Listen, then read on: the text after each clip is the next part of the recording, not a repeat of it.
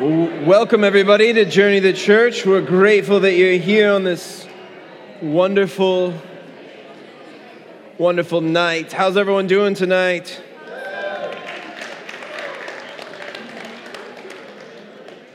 The food was amazing, I'm sure. The worship was spectacular. And how about Joey? Wonderful job, Joey. Phenomenal job. Hey, we're grateful that you're here tonight as we continue our study in the book of First Corinthians and a letter from Paul to a, an ancient city in, in Greece. But before we get into that, I want to ask you guys a question, if, if that's all right with you. Uh, I want to know everything you ate for Thanksgiving, okay? And so, everybody at the same time, I want you to just like yell out on the count of three, like everything you ate for Thanksgiving, all right? Everything you ate for Thanksgiving on the count of three. Ready? One, two, three. Wait, wait, wait, wait. I didn't hear, I don't hear these people over here. We'll start over one more time. We'll try it one more time. And you have to yell it out so I can actually hear it. You can't just mumble it under your breath. I need to be able to hear it, all right? All right, ready? One, two, three.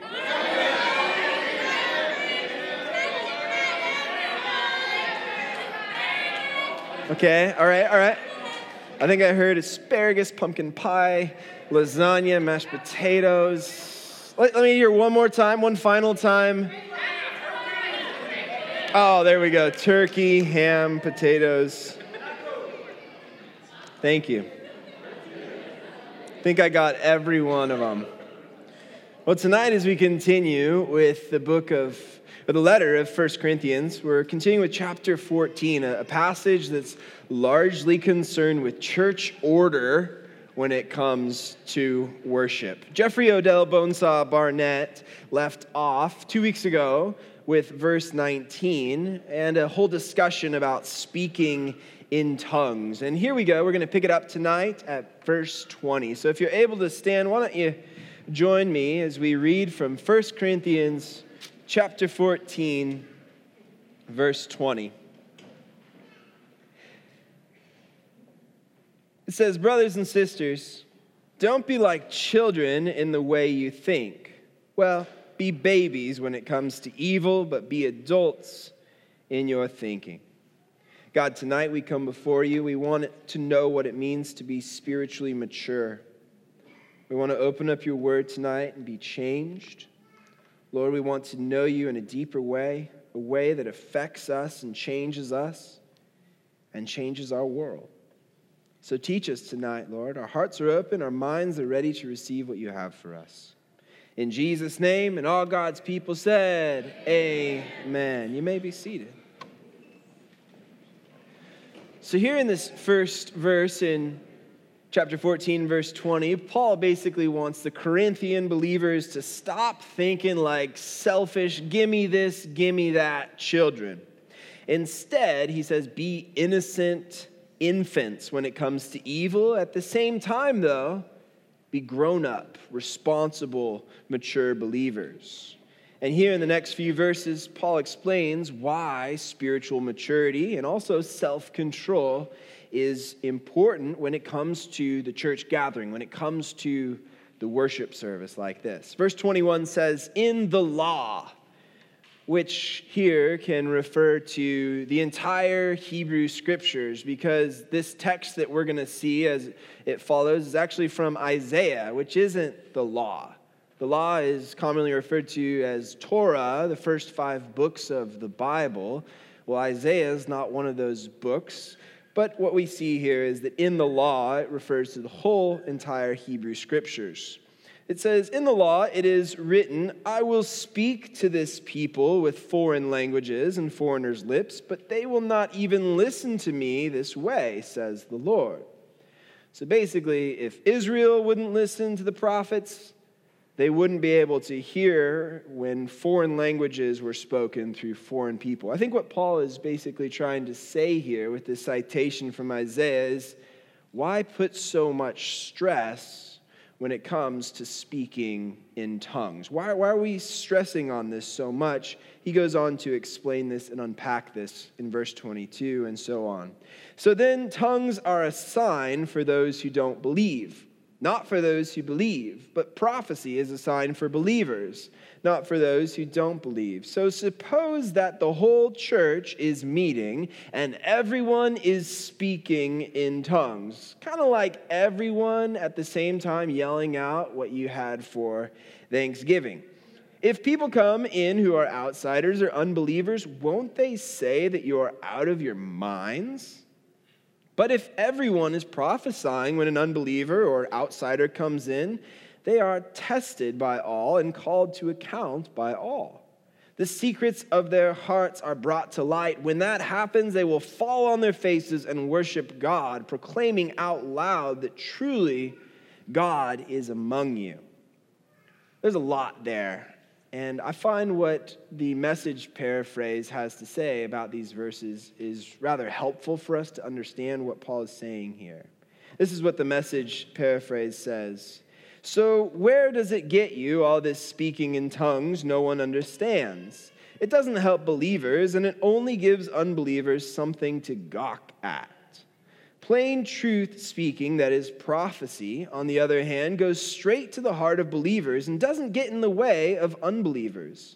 If you come together as a congregation and some unbelieving outsiders walk in on you as you're praying, as you're all praying in tongues, unintelligible to each other and to them, won't they assume you've taken leave of your senses and get out of there as fast as they can? But if some unbelieving outsiders walk in on a service where people are speaking out God's truth, the plain words will bring them up against the truth and probe their hearts. Before you know it, they're going to be on their faces before God, recognizing that God is among you. Well, verse 26 says, What is the outcome of this, brothers and sisters? When you meet together, each one has a psalm, a teaching, a revelation, a tongue, or an interpretation. All these things must be done to build up the church. At our house, Penny rules the roost. Tara and I, we think we run things, but we all know the truth. It's Penny and her anarchy. While at Jeff and Liz's house, they apparently have rules. Let's take a look at the family rules. This is posted in their kitchen beside their coffee maker. Be respectful, clean up your own mess, have a good attitude, always tell the truth. Look how far down love God and love each other is, but I'm just kidding. Ask to borrow things, forgive, rinse off your dishes. Those are some critical things, some, some rules, and rules can be quite good actually. And a lot of times we're like, no rules. But rules can actually be quite a, a good thing. If they turn chaos into order, if they turn confusion into peace and establish a sense of order and routine, even, that can be a good thing. When it comes to God's house, there are rules too. Here in the next section, Paul lays out the rules when it comes to tongues or prophecy or speaking in a church meeting, all of which must be done. All of this, speaking in tongues, prophesying, speaking in a church meeting, all of this must be done to build up the church and glorify God. You know, church is actually not about the individual, Church is not about the individual. Church is about the body, the body of Christ. We gather here to receive and also to give. You know that your job tonight and Sundays and whenever you're a part of this church body is not to be a passive listener. There's no passive listeners allowed. You can't just come and spectate. You haven't come for the show, you've come to encounter the living God, and that involves some participation on your part. So, speaking of participation, let's do some table talk tonight. Talk to the people around you at your table. When you come to church, what's your mentality? Do you come to participate or spectate? And how? How are you presently using your spiritual gift or gifts in the body of the church? All right? Ready, go.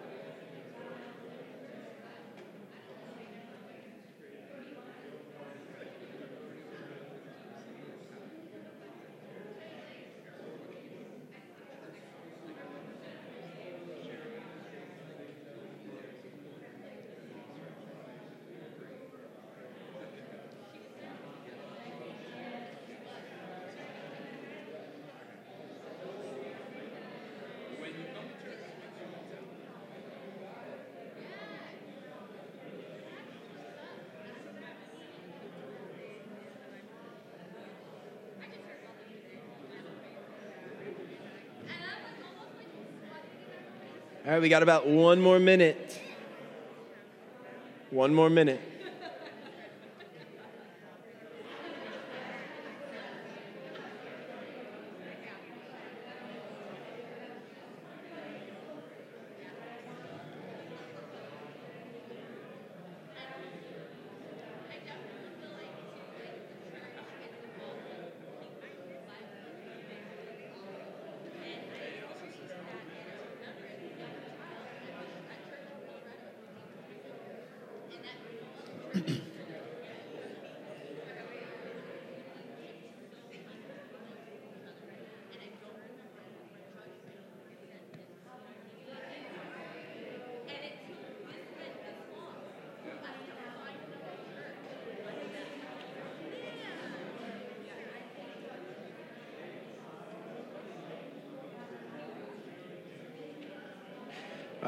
Well, let's bring it back together here. Thanks for your thoughts and sharing at your tables.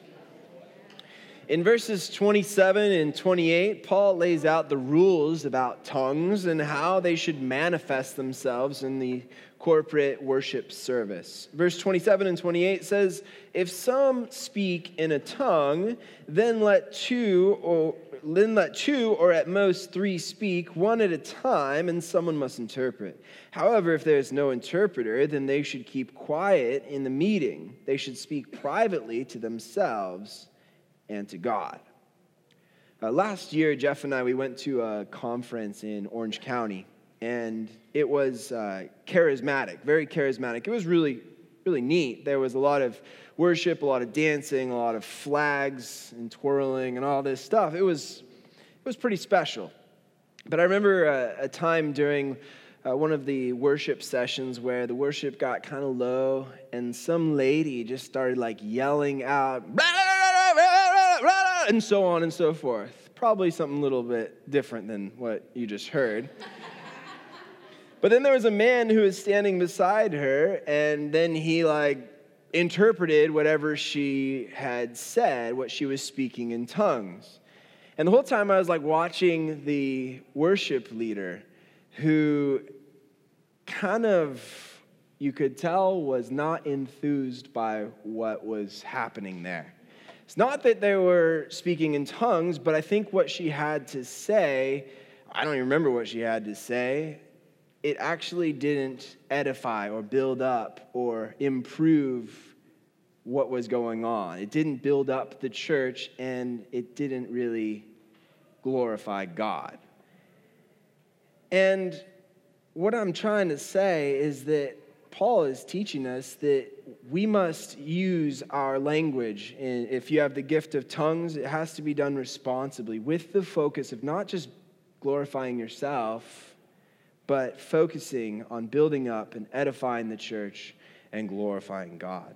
Paul actually gives rules about tongues, and here they are tongues at the worship service. He says, No more than three should speak at a given surf- service. Only one person should speak in tongues at a time, and no one should speak unless an interpreter is present and identified. Well, a few weeks ago, it was during one of our worship services here at Journey. A, an awesome a woman of God, she comes up to me and she asks if uh, it's all right if she prays for me in tongues. And I said, sure, why not? And she started like speaking in my ear all of this beautiful like language. It sounded like Japanese or something. I, I don't know. Maybe Kyle could understand. Maybe, maybe he could have interpreted what was going on. And it was on and on, and it, I just felt like enlivened in my spirit. Like I, I, felt like someone just like zapped me, and I just felt like it was from God. I, I could totally tell it was from God. But then, what wasn't maybe so awesome was that as soon as she was done, like praying for me in tongues, she's like backs away, whoa, ha! I had no idea what that was all about. In my heart, I felt like I'm grateful for what you did. And I felt like God maybe affirmed some things during that prayer, which neither of us understood what it was about. But I sure wish that there was someone there to interpret what she had prayed for me. I mean, it would have been nice to hear, like, her saying, like, hey, Jeremy, this is from God. You are amazing. You are awesome. Your beard is ferocious. You're way funnier than Jeff. Like, all of these things that you know, in my heart, I felt God was affirming, but, you know, so Paul's basically saying make sure there's an interpreter so we all know what's going on.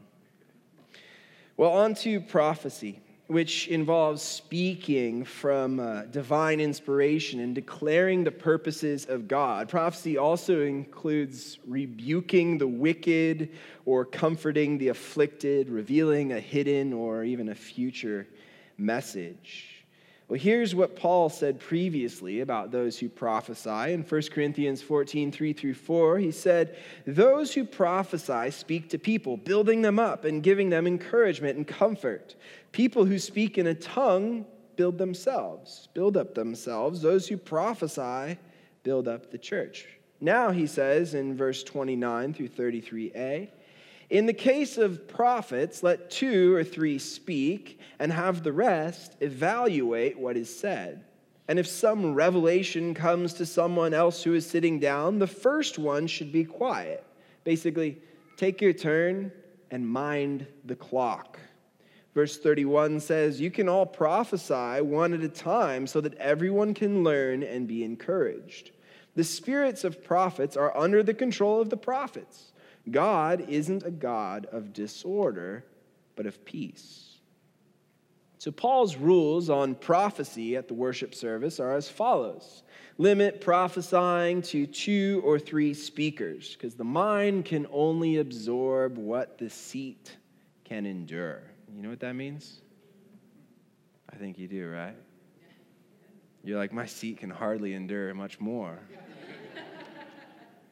The church is to weigh carefully what is said, one prophecy at a time, so you don't speak over another person's words. And it seems like there was an issue at Corinth. What we have here is an instance of what's called mirror reading, where we see Paul addressing an issue, and we can deduce from that issue that there was probably a problem happening there. So it seems like there was an issue in Corinth where certain people were monopolizing, were taking over and just controlling this whole prophecy time. Paul declares that people can control themselves and that the sign of the Holy Spirit's presence is actually order and courtesy. Eh, I mean, we always want to experience the Holy Spirit and have the freedom of the Spirit and all of this stuff, but we also see the Holy Spirit working in order and courtesy. The entire purpose of prophecy is to strengthen, encourage, and comfort. Now, this is the part in the service where I have to give you a Jeremy Kays' opinion disclaimer.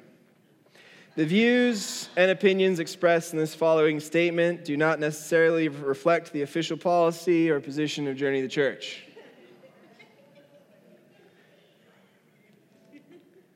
We all have a past, right? That was like in July, so.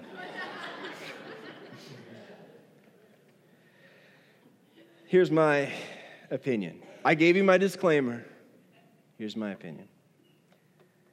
I would encourage us to be careful when we say, God told me, dot, dot, dot.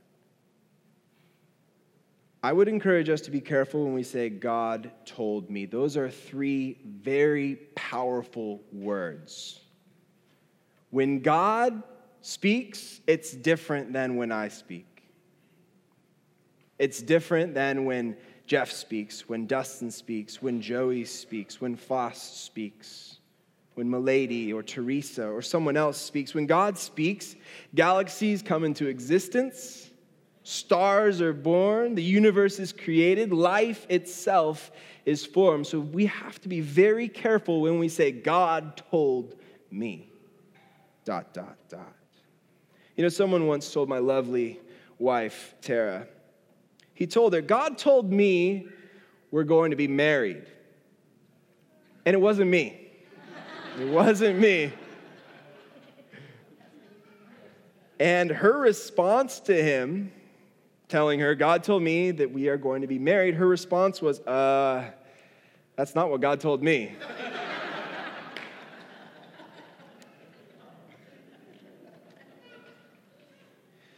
My opinion is that qualifying our God told me statements with something like, I feel like God told me, might prove to be beneficial. You may disagree, and that's okay. We're family. We can have disagreements. That's what makes us a family. But I wonder if Tara's position could have made her feel less awkward if he had said, I feel like God is telling me, rather than putting the pressure on her and saying, God told me this. So then she has to like wrestle with God and try and figure out, well, God, did you really say this? It's a little bit lighter if you hear, I feel like God told me. I think we can legitimately say, I believe God wants us to do such and such, or I have a very strong impression that God wants us to do such and such, but we have no right to say, Thus saith the Lord. Unless, of course, we can show it in Scripture where God actually does say, Thus saith the Lord. Now, maybe what I'm saying, remember, this is just my opinion, it might rub you the wrong way. It may feel weird or awkward or angry at me about this, but what's worse? Saying something like, I feel like God told me, or saying, God told me, and then you get to heaven and God says, Well done, my good and faithful servant. You, you fought the good fight, you finished the race, you kept the faith. I just thought to inform you all those God told me statements. Yeah, that was the jalapeno tacos, not the Holy Spirit. Opinion ended. My hope is that we would prophesy responsibly with focus on building up and edifying the church and glorifying God. You know, God does speak, and I know He speaks to some of you in loud, audible, profound ways. And I'm not trying to shut that down by any means. Just make sure you know it's God, right? Not the tacos or whatever it may be. Um, so, yeah, now we get into more uh, difficult stuff here. Verse 33b. Like in all the churches of God's people, the women should be quiet during the meeting. They are not allowed to talk. Instead, they need to get under control, just as the law says. If they want to learn something, they should ask their husbands at home. It is disgraceful for a woman to talk during the meeting. Okay, now that we got that out of the way, and no one is left yet, we're going to break this down a lot.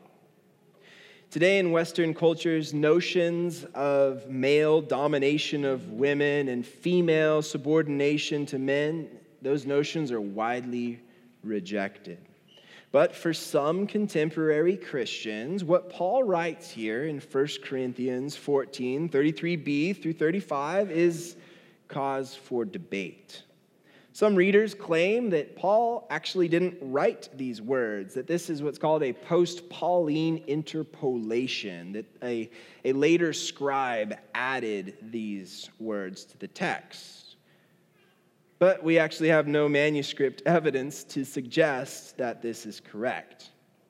Well, in order to understand what's being communicated here, these sound like pretty harsh words. I think we need to take a good, hard, long look at language and culture. So, what I'm going to do is I'm going to lay out a number of interpretations to help us, to help guide us into understanding what is Paul talking about here when he says the woman should be quiet during the meeting. They are not allowed to talk. Instead, they need to get under control, just as the law says. If they want to learn something, they should ask their husbands at home. It is disgraceful for a woman to talk during the meeting.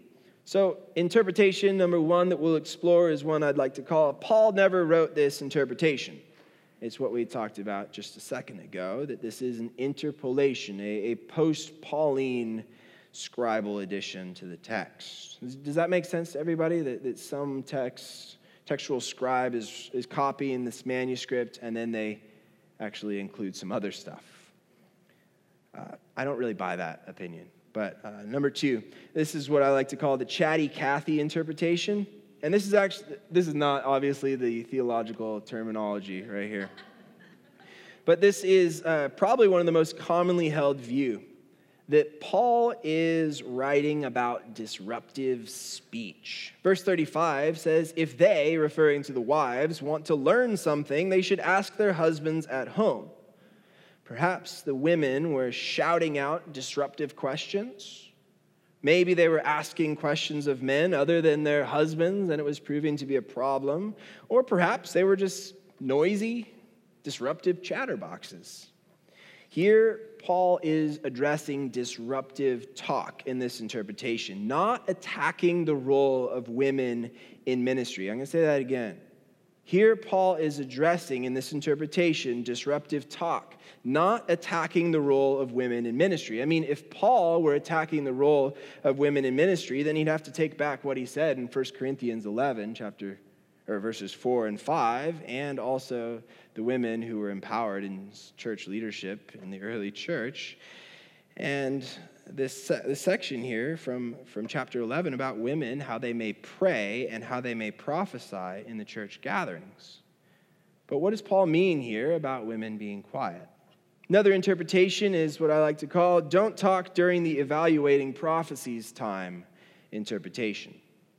Verse 29, let's go back to it. In the case of prophets, let two or three speak and have the rest evaluate what's said.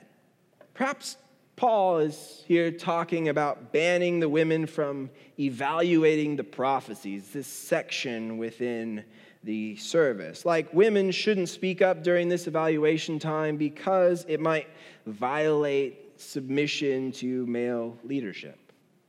It's an option for interpretation. Number four, this one is called, uh, I like to call a quotation interpretation. And uh, I'll spare you the technicalities. We could spend all night talking about the technicalities here and tell you uh, that Paul actually might be doing what he regularly does in this letter.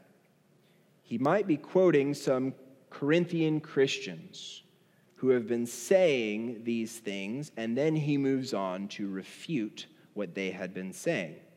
This interpretation argues that the text would look something like this, or should look something like this. That we begin in 33 that God isn't a God of disorder and peace, and then Paul is quoting the Corinthian Christians who are saying, like in all the churches of God's people, the women should be quiet during the meeting. They are not allowed to talk. Instead, they need to get under control, just as the law says. If they want to learn something, they should ask their husbands at home. It is disgraceful for a woman to talk during the meeting. And then Paul here goes on to refute this in verse 36.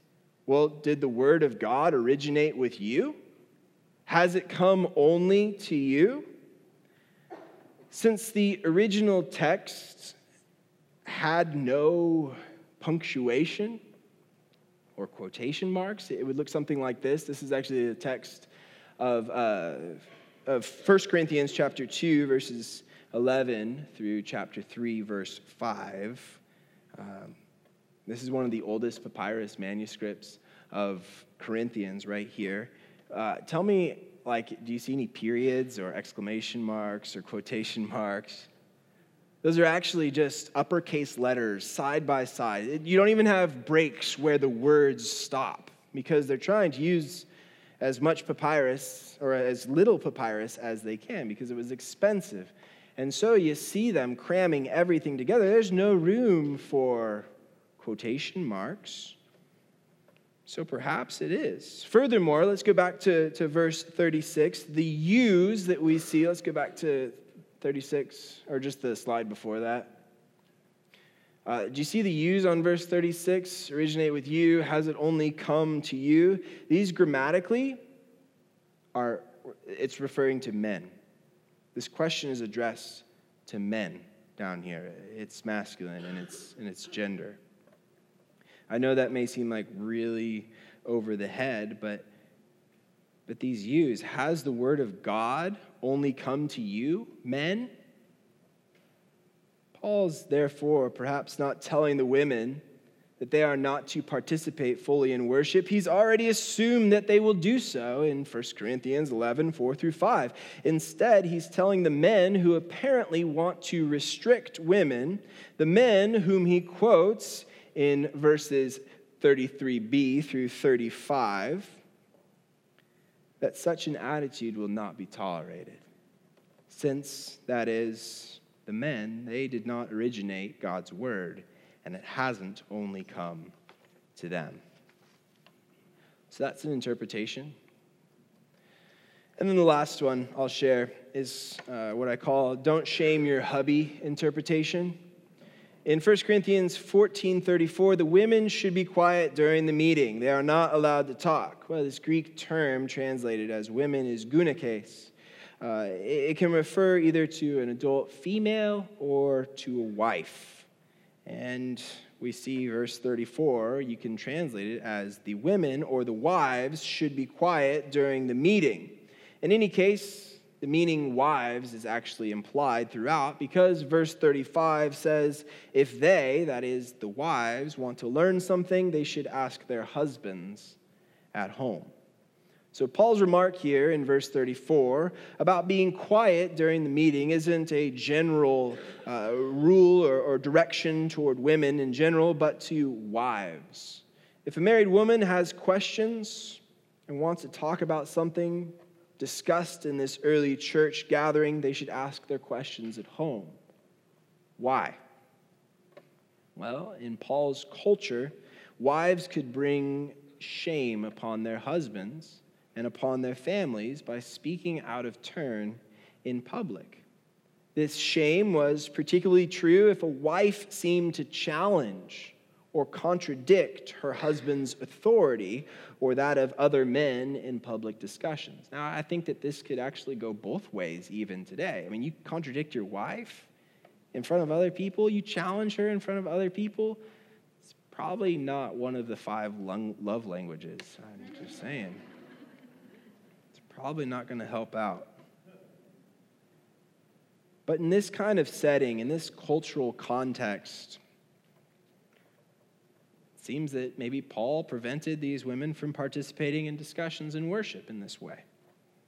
So there you have it. Quite a few options for interpretation. They each have their strengths, they each have their weaknesses. But what I want you to do is, I'm not going to tell you what my interpretation is, and uh, I'll, I'll listen to yours for sure. But um, I want you to go to God and read this text and ask God, where do you stand, God? How should I understand this? Allow Him to speak to you. Not some scholars, not me, not some pastor, not some theologian or anything. Allow God to speak and lead you in this guidance of interpretation. Read the whole book try and figure out what Paul is talking about because Paul's views on women in, in 1 Corinthians is, is very positive, very pro women.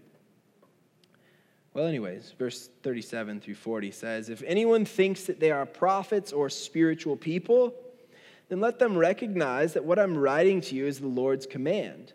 If someone doesn't recognize this, they aren't recognized. Wow, that's harsh right there.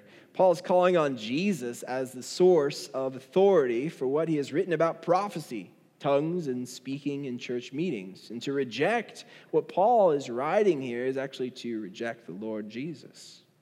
Verse 39 says So then, brothers and sisters, use your ambition to try to get the gift of prophecy, but don't prevent speaking in tongues. Everything should be done with dignity and in proper order. The Greek is taxin. This word taxin here, translated as proper order, it's an ancient military term meaning to fall in rank. When the body of Christ functions in this way, when it falls into rank, like, like a troop or a cohort or, or a military, an army, when it functions in this way, there should be a sense of dignity and proper order. You think about what's the purpose of the church? What is the purpose of the church? It's not to make money. It's not to invite a bunch of people. It's not to plant other churches. It's to be the body of Christ. And sure, it may involve a lot of that stuff. But the purpose of the church is to display the triune God, Father, Son, and Holy Spirit, to all we encounter. Church is not a building, it's a movement. It's a collaboration of people who have come together, laying down, surrendering their lives, and living for a greater cause. And I think what Paul's saying is that this works best, being the church, when it's done with dignity and in proper order. So I would encourage us tonight to listen to Paul's instructions and to love, to go out of our way to love to make this a loving place, but also a loving movement. Because we bring the Spirit of God wherever we go. Because the Holy Spirit resides inside of our hearts. You know, this uh, past week has been a, a strange week.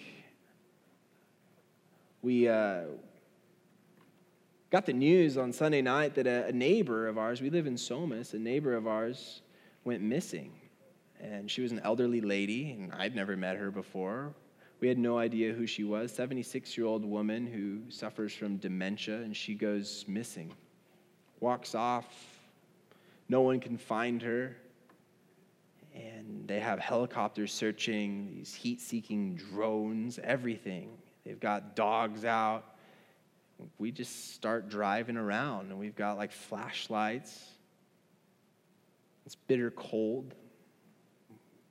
We don't find anything. In the morning, we find out that the search has even escalated. They've got like four wheel drive vehicles, motorcycles, helicopters. And so we are like, well, we should probably go and help, try and help our neighbor. And so we go and we search and search and walk through barrancas and through orchards and no luck. But over the next couple of days, we keep seeing more and more of this movement of people within our local community in Camarillo and Somis and Ventura County coming together, not just through social media, but through face to face contact, posting signs of, eh, we have this missing person, she, she needs to be found immediately. And then today, uh, at like 3.30 in the afternoon, I get a text from my wife, and it says, they found Judy and she's alive and she's safe. And they transport her, and you guys probably already know the story. You're like, yeah, we know the story. Sorry if you live in Oxnard, you might not know the story. It's okay. Rachel's shaking her head. She lives in Hueneme. Sorry, Hueneme, not Oxnard. Hueneme.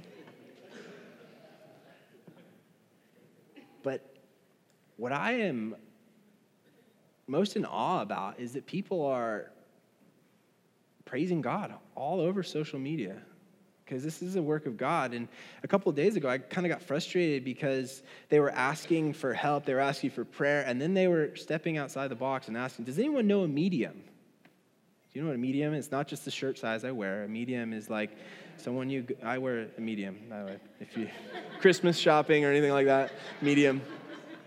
It's beside the point. But it's like, I don't know, it's like a fortune teller, or it's like someone you call into and they like tell you your future or something like that. I'm not really that familiar with what a medium is, but it's not of God.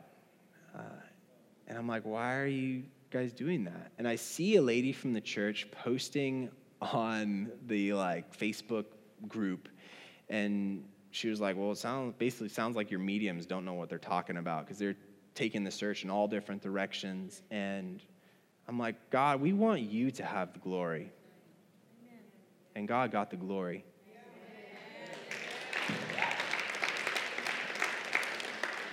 He's always going to get the glory. I mean, it's, it's, no surprise to us. His plan, he's going to win. He always does, and he always will, always has. So it should be no surprise that our God is always victorious. And so let us continue to be the church, to be like that community that is surrounded, who comes together for the needs of others. Not just when something like this happens, not, not just some tragedy, but, but life in general. Well, let's pray. Jesus, we thank you so much for the order, the stability that you bring to our lives and even to the church setting, Lord. You want us to experience you in a way that is clear and understandable. And sometimes, God, we don't understand what's happening, and that's okay. But we know that you are on the throne, that you are always victorious. We place our hope in you, and you speak to us, God. So we ask to have ears that we would listen. And Lord, we, we look forward to the amazing things you're going to continue to do in our lives, in our community, in our world. We praise you, Jesus. Amen. Amen. Thank you so much, everybody.